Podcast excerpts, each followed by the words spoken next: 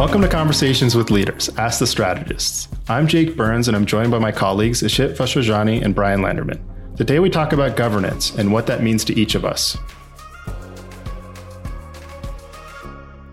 Ishit, Bryan, welcome back. Hey, Jake. Hey, Jake. I want to talk about. Uh, I had a really interesting uh, customer meeting, and you know, uh, I was talking to a senior leader uh, at this organization about their cloud migration. So big surprise, right? Uh, at the very beginning of their journey. And, you know, I gave kind of the standard speech about kind of don't overplan, kind of talked about the, our mental model of uh, one way door versus two way door decisions. And the quick kind of definition being, you know, one way door is a, a decision that you pretty much have to live with. And if you want to reverse it, there are consequences. And a two way door is a re- easily reversible decision, one that you go through, you don't like the consequences, you come right back through. And the point being, um, you shouldn't really plan those uh, and spend a lot of time and effort planning those two way door decisions. You should just do them. It's what we call at Amazon a bias for action. Uh, if you identify a two way door decision, you just make that decision. If it doesn't work out, you can change your mind. You should spend your, your time and effort analyzing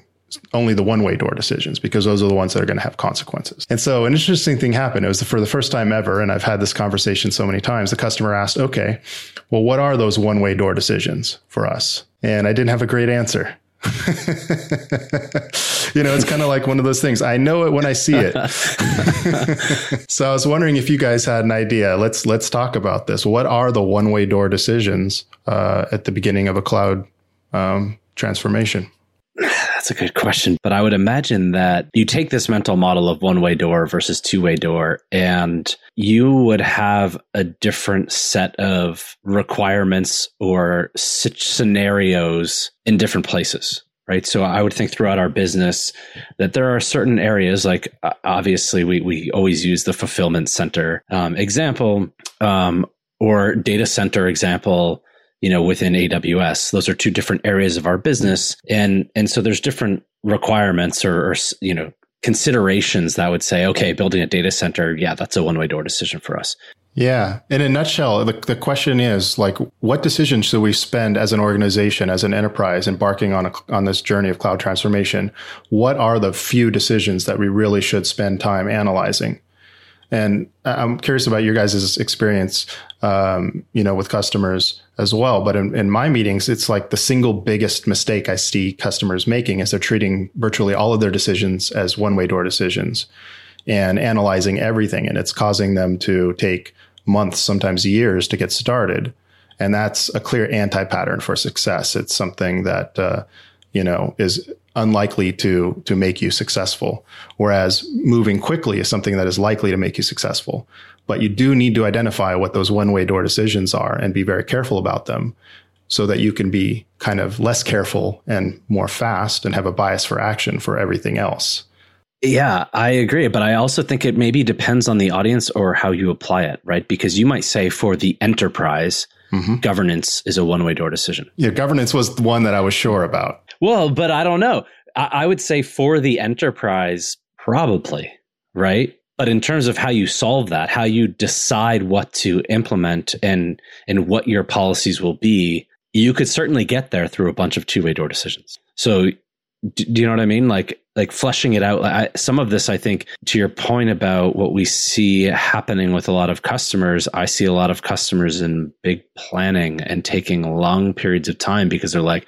oh, they because they look at governance as a one way door decision, but um, there's so much change that needs to happen within the organization, right? Just in terms of how you think about solving the problem, that it, it could significantly elongate your process in making that one way door decision, right? So it's like, how do you? I don't know. I I, I agree. I agree that governance is one, but I also want to believe that like there's there's a way to expedite that decision. Yes and and break off of the like the historical approaches that we've taken to a decision like that to, to get some speed that's interesting. Uh, why, why do you think governance is a one way door decision? That's not a perspective that i have at least that's not how i've approached it. So really curious to know why you think uh, governance is a one way door decision. So i'll be I'll, I'll, just clarify real real quick. I think it's kind of a um, it's a half one way door decision So what I mean by that is, oh, there's half doors now. I think there is. I think in this case, and I'll explain myself.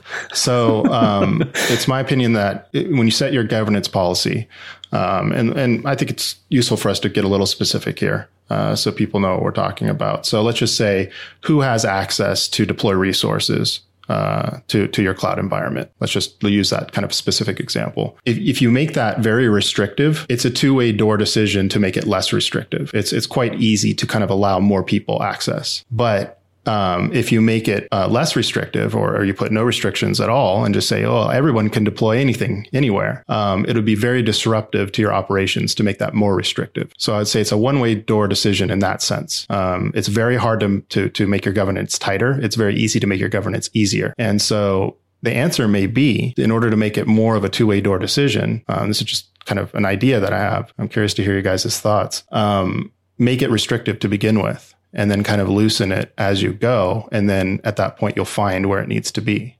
See, my, my challenge with governance, or at least the mental model I use with governance, is uh, somewhat opposite of what you said, Jake. So that's kind of very interesting because I think that in an enterprise, once policies and procedures and go- and gatekeeping functions are established, it is very, very difficult to loosen them. As a tenet that I have used for governance is that governance is to enable, not to restrict right? And in theory yes you're what you're saying is right that once you know you you tighten it up and then it's easier to give more people access and freedom right? But practically what happens is that well when you implement something it requires so many approvals justification analysis to loosen it up. Uh, and in fact your what happens, especially with governance, when you set it up that restrictive, all your other processes, from software development to deployment to how people work and communicate, they will start to self organize around that gate,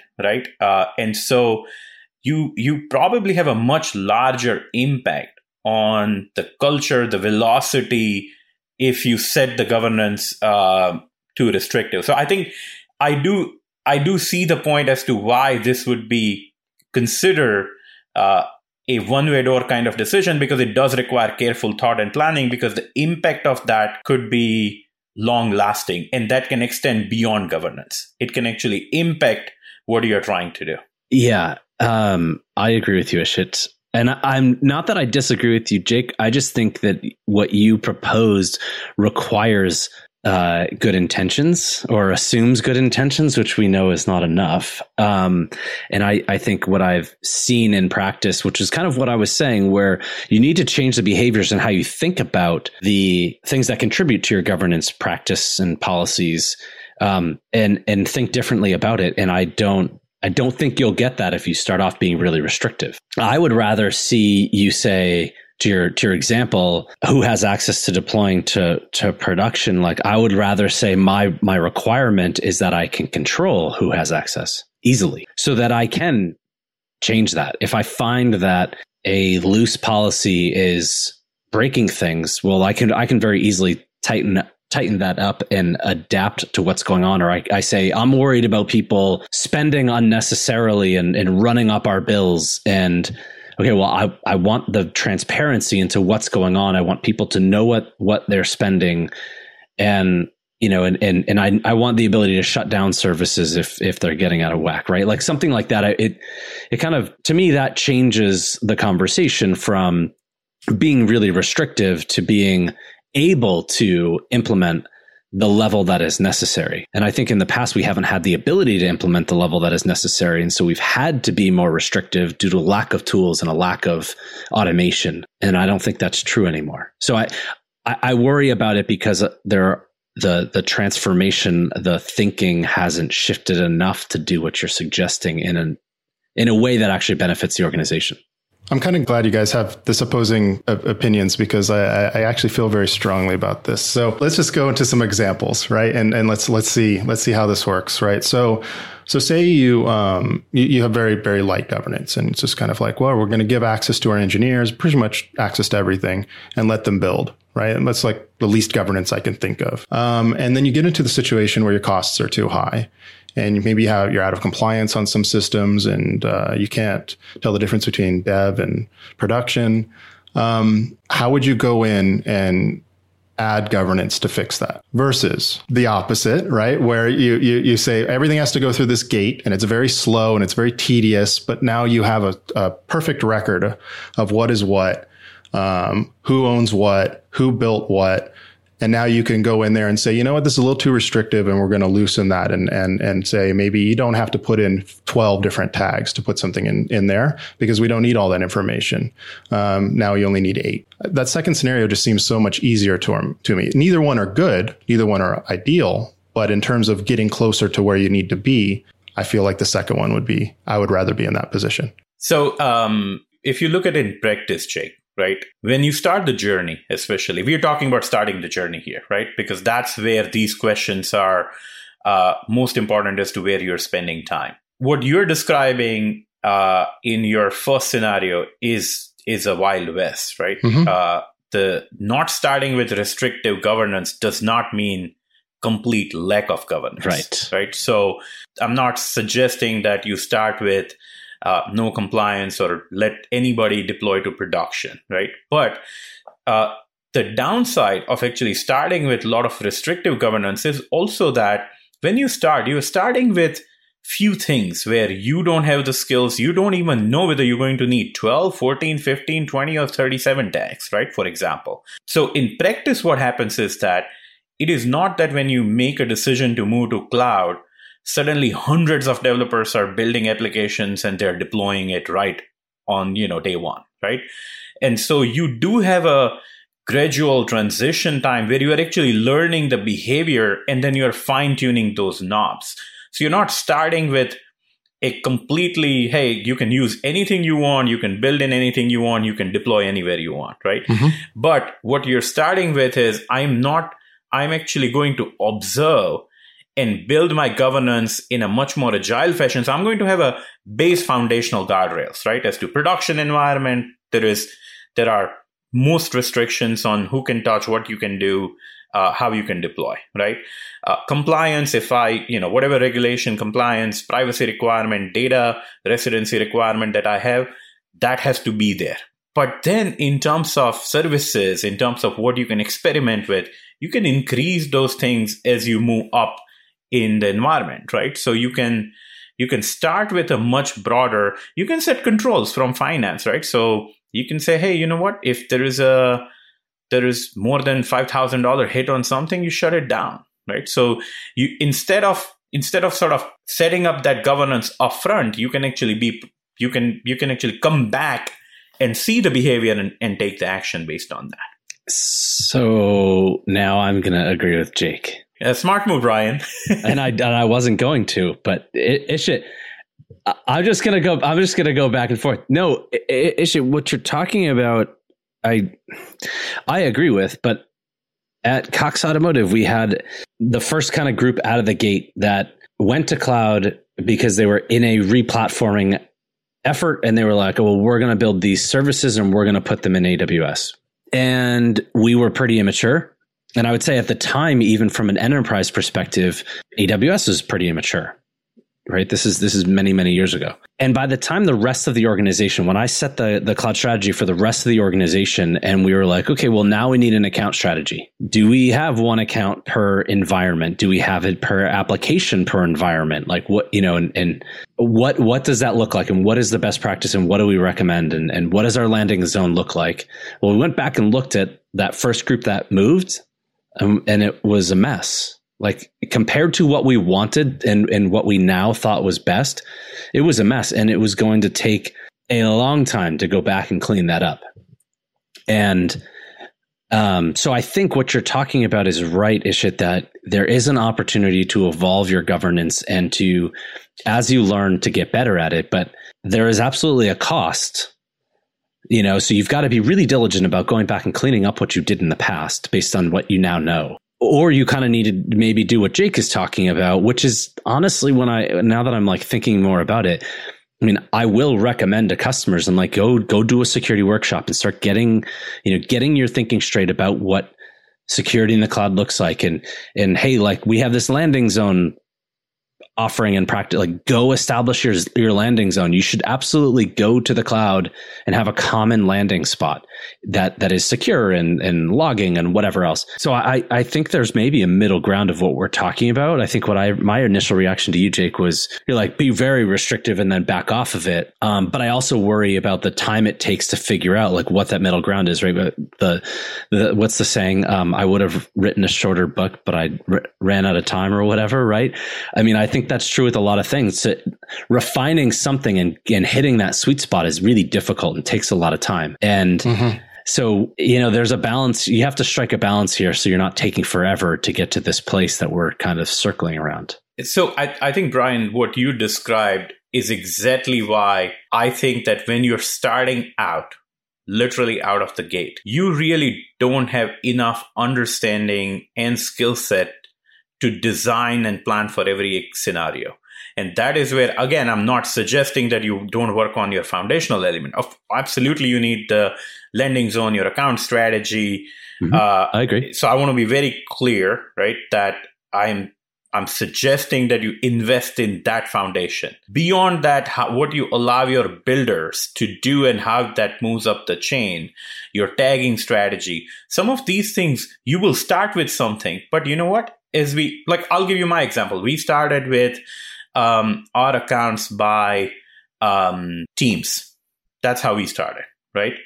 Um, and then we realized that we needed to change that because as things started to become mature, these team-based accounts got got too big, and we had applications that were all bundled into this. Right now, could we have foreseen that? I mean, now this is where you can maybe talk to other people, pick pick their brains and say, you know what, maybe this is the right strategy. Right. My point is that over analyzing and planning for every exception scenario without having practical experience and seeing what your business requirements are, right? What are you reporting on? Are you charge do you have a chargeback model? Do you have a showback model?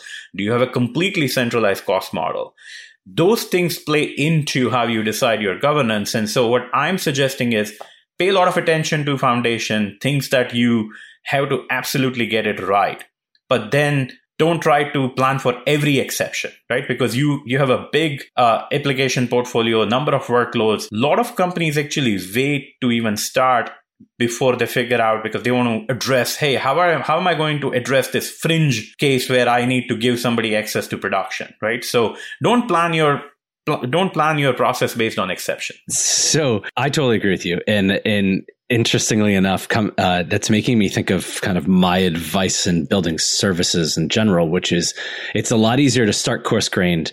And as you learn more, fine tune it and, and head towards microservices, then think that you should start with this really small thing and spend all this time getting really fine grained. So I, I agree. I think the, the thing that it is important to note, which we talk a lot about is, you know, automation and you know something that I, I see at amazon is these campaigns right? So to your point about tagging, um, I think it's I think you're right. I think you can start off with a certain number of tags and you can change your requirements and you can go back and you audit audit your environment.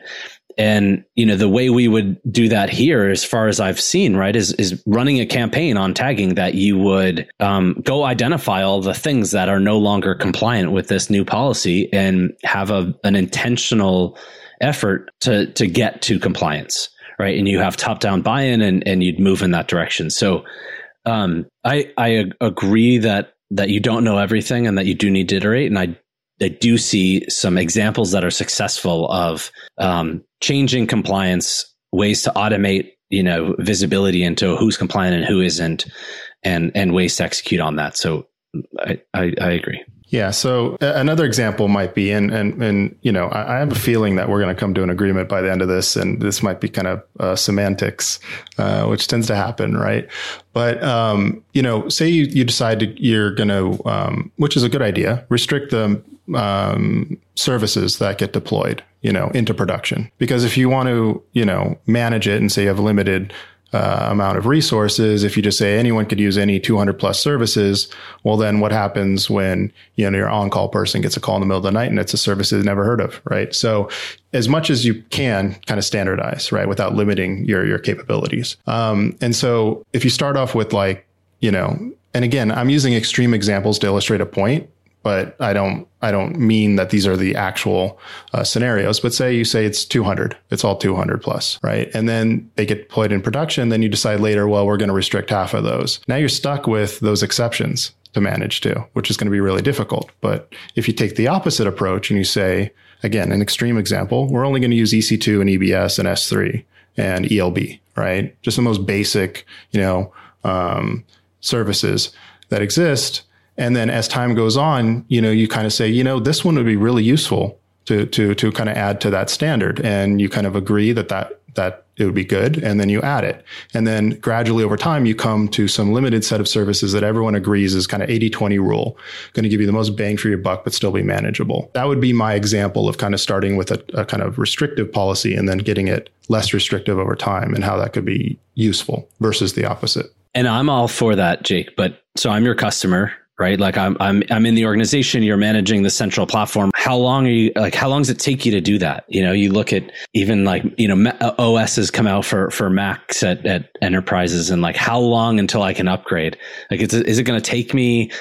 you know three to five months after the release of a service from from amazon for you to certify that i can use it meanwhile i could be adding value to the business so that's my issue is it's it's the speed with which you accomplish what you said and i what i've seen for the most part is that if i was a customer of the people that are trying to do what you you said i'd be a very unhappy customer Interesting. Well, obviously, I think you need to be able to make decisions as quickly as possible, right? And I'm also operating under the assumption that a very tight policy is a very easy one to create right it's kind of like if you look at how aws does security it's it's a deny all by default and then you start adding the the allows.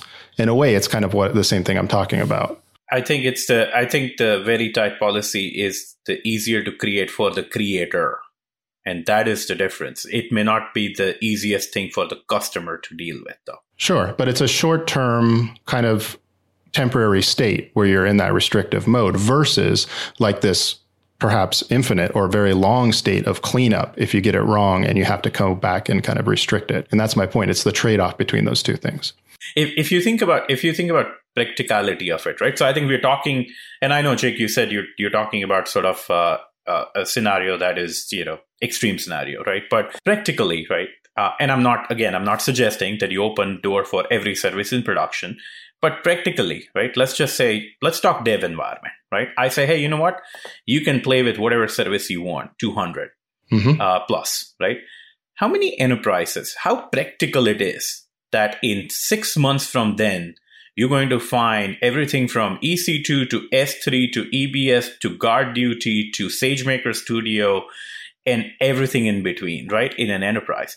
It's it, it doesn't so i do think that some of the fears around governance my point is that some of the fears around governance are based on these extreme exception cases and that is where companies spend a lot of time sort of doing that uh, and figuring out how to tackle that rather than starting with something and then very quickly iterating, right? To see based on the behavior that are happening and what demand is coming. To Bryan's point, if I have customers saying, Hey, I want these services and I want to use them, those are indications, right? To say, well, what, what should I focus on next versus saying, I'm going to restrict it to only these five. I'll let you sample all 200, you know, and then I'll, based on that, I'll make decision on what should go where.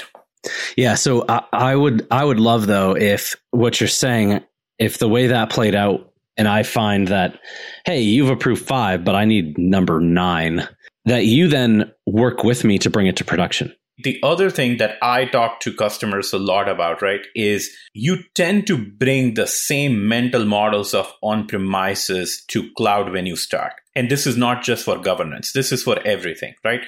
Uh, I mean, for the first time we started, right, it was a number of, you know, EC2 instances, reserved instances, right? then you start and then you start to modernize and serverless and you go through that journey um, how we think about uh, duplication of data in some cases when you're building a data lake or a data warehouse uh, because it was so expensive on premises that there is tremendous upfront focus on saying can we make sure before i bring this data in that it's not been brought in some, by somebody else right Um, with cloud, that parameter changes a little bit, right? Where I can prioritize speed because you know what? The cost is not going to be ginormous or comparable to my on-premises environment. So my my problem is that when you're making this change, you have to update your mental models, including governance and how you work. And if you try to design your governance before you have applied those mental models and upgraded those mental models, uh, I think you you will tend to replicate a lot of processes that you had on premises. Definitely agree with that. I also think that there's a danger, though, in taking your way of operating and your governance on premises um, and bringing it to a an environment where you have vastly more capabilities. And I think that's the danger, right? If you if you take say your governance is at let's just you know assign a number to it at 50, and then you that works on premises where you have all of this kind of natural inertia and kind of um, you know, um, natural kind of guardrails. Like, for example, an engineer wants a new server. Well, you got to buy that server, you know? So there's like these natural gates. You bring that level of governance to the cloud and the engineer says, I want a server every three seconds and he gets a server every three seconds. So you need tighter governance to control that uh, increase in capabilities. And I guess overall, what I'm trying to say is your governance level needs to match the amount of power that you have essentially and the capabilities that you have. And if there's a mismatch, and generally there will be a mismatch, if you do the same number of gov- same amount of governance that you had on prem, you take it into the cloud, there's going to be a huge mismatch. And the mismatch is, is in the direction of not enough, enough governance, as counterintuitive as that seems. Yeah, I totally agree with that. The notion of not bringing your on-prem governance to the cloud. But your example of like you know, Johnny wants a new server that we don't offer or whatever, and there's natural gates built in. Yeah, I agree. That's that's a benefit of on-prem. However, if you actually look at the customer problem you're trying to solve, that's not necessarily a good gate, right? It, it, it while it might protect you financially, it's not necessarily so. I'm not, I'm not saying it's a benefit. I'm saying it's a it's a natural protection. Right. Obviously, the capabilities of cloud are better, but it gives you new things to think about and new things you have to worry about. And so you just got to take those into consideration. Of course, take the benefits of cloud, but you don't want it to, you want to, you, you want more capabilities. You don't want a blank check for every one of your engineers at the same time. No, I agree. But I, th- I think your point though is a good one, which is there are natural, like physical checks in place on prem and you need to find or create new natural checks in your governance process for cloud and i think that is a fantastic distinction. Yes. And and that is that is i think what a lot of customers struggle with because it's that's not an easy leap to make right of of going from that physical protection of, of having to order something versus turning it on. So so what are what are some of the uh, recommendations right? So we talked about uh, and I, I do think that in some ways even though we have said quite a few times that we agree or disagree. I do think that in some ways, uh, we are all talking about sort of spending time on foundational governance and making sure that certain elements you get right, right? But I think that is also where you can rely on, say, well architected framework. You can rely on things that have been tried by many, many enterprises, and there are patterns that have been tried many times, right? Uh, and you can learn and actually start. That's a very good starting point my my point is that when you are in a learning curve when you're starting in your journey you are in a learning curve so don't import your old models of governance and and apply that in the cloud rather than use best practices that others have already tried in the cloud and then in an agile manner as you're learning go and update it based on your scenario mm-hmm. But but i think i think that is the key point and the and the probably the sticking point is most of the customers I speak to, there's a ton of effort going into getting buy into what you just said of of saying, okay, I I agree and recognize that what I did on prem is not appropriate for the cloud. Help me understand what is appropriate. Like there is so much effort just to get to that understanding because this used to be a really challenging problem when things like control tower didn't exist, when Amazon managed services didn't exist. But but there are these and, and well architected framework. Like there are these best practices that now exist in products that are being built to address this these specific challenges. I, I feel like that is the the problem that is still outstanding though, is just realizing that what you did on prem doesn't work in the cloud and go you need to talk to the experts to figure out how to do it appropriately. Correct. And and start there, right? But then don't try to plan for every exception and fringe scenario on day one. Because as you continue to, as you evolve, you will learn so many things. You will find behaviors, uh, requirements within your businesses once, to Jake's point earlier, once you lift this restriction of well i only have these three types of server available in on-premises environment so too bad that's that's the one you get right? To this freedom that you now have of new capabilities of cloud um, take time to learn that instead of sort of trying to crystal ball it and say let me plan for all 265 services plus or whatever this number numbers are right? And plan for every scenario that is out there and let me design governance before i even take the first step. Mm-hmm.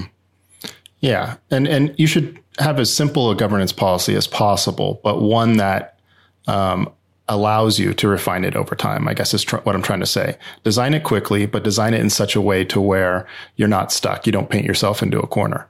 Yep. So we talked about governance quite a bit, but how you know would you how would you answer the customer's question that you asked well, unfortunately, I'm more confused now than when we started the conversation. yeah. Agreed. We have some homework to do. Don't forget to subscribe to our channel and remember to submit your questions on the AWS Executive Insights website or directly to us on LinkedIn, and we'll do our best to answer them in future episodes. See you next time.